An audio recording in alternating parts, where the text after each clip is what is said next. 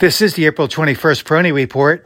Stock futures indicating that the NASDAQ could recover most of yesterday's losses and challenge once again the 50 day moving average, which uh, for the NASDAQ plays in right around the 13,600 level.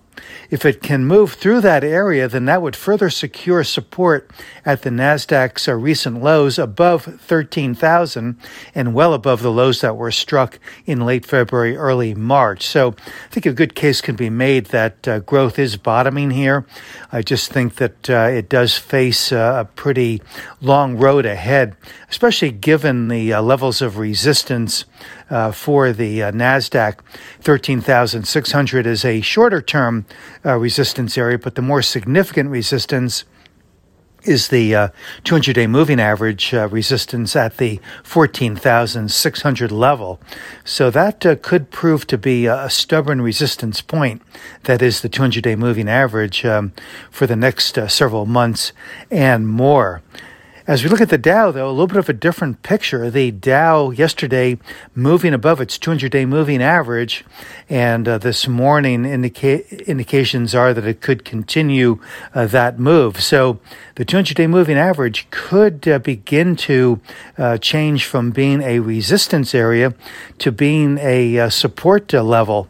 And that 200 day moving average comes in right around the 35,000 level of the Dow. Right now, I see support uh, for the Dow around the 34,000 area. But as I mentioned, if we can uh, see, you know, continued good volume in this uh, breakaway move above 35,000, the 200 day uh, could once again have relevance as a support rather than a resistance level. And that uh, certainly reflects well on the uh, Dow, which has been performing well on a relative basis versus the um, other major indices, and of course, most especially the NASDAQ. So there continues to be that general flight to the perceived safe haven of the big cap stocks. But again, looking at the uh, broader market, there seem to be opportunities in uh, the different capitalization tiers. And certainly, as we look at the uh, different uh, sectors participating, it is pretty uh, broad based. Um, yes, technology has uh, been under pressure, but I think the worst of that pressure is behind it. And at the same time, as technology technology eventually comes back into the fold, as I believe that it will, I don't think it'll be at the great cost to these other sectors that have been showing really consistent uh, performance, consistent uh, relative strength uh, performances here for many, many months. And that would include a number of the more traditional areas of the market the metals, the materials, the industrials, energy, and, and so on. Uh, speaking of growth, I haven't really commented too much on consumer discretionary lately, but uh, consumer discretionary is coming back here nicely.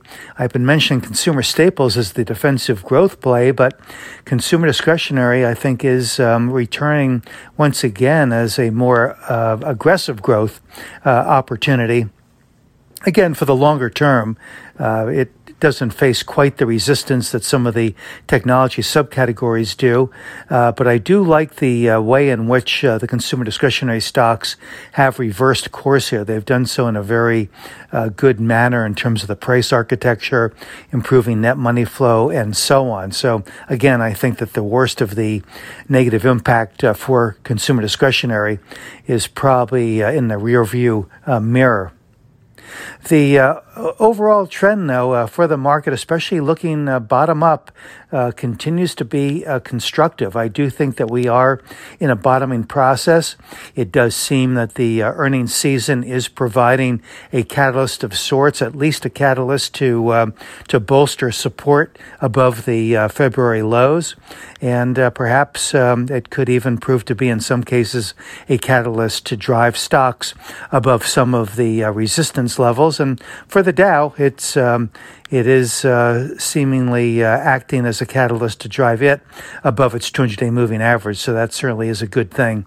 And we are seeing new 52 week highs being set in a number of different and diverse sectors. So again, um, you know, we can look at this market in a lot of ways. And in many ways, it really is um, providing a, a, more optimistic uh, view of the economic outlook uh, than what the daily headlines would, would indicate. And when the market seems to have its focal point set on the horizon rather than the here and now, that is a healthier market. So that too, uh, to me, uh, is an important uh, feature of this market that further indicates its more constructive and positive tone.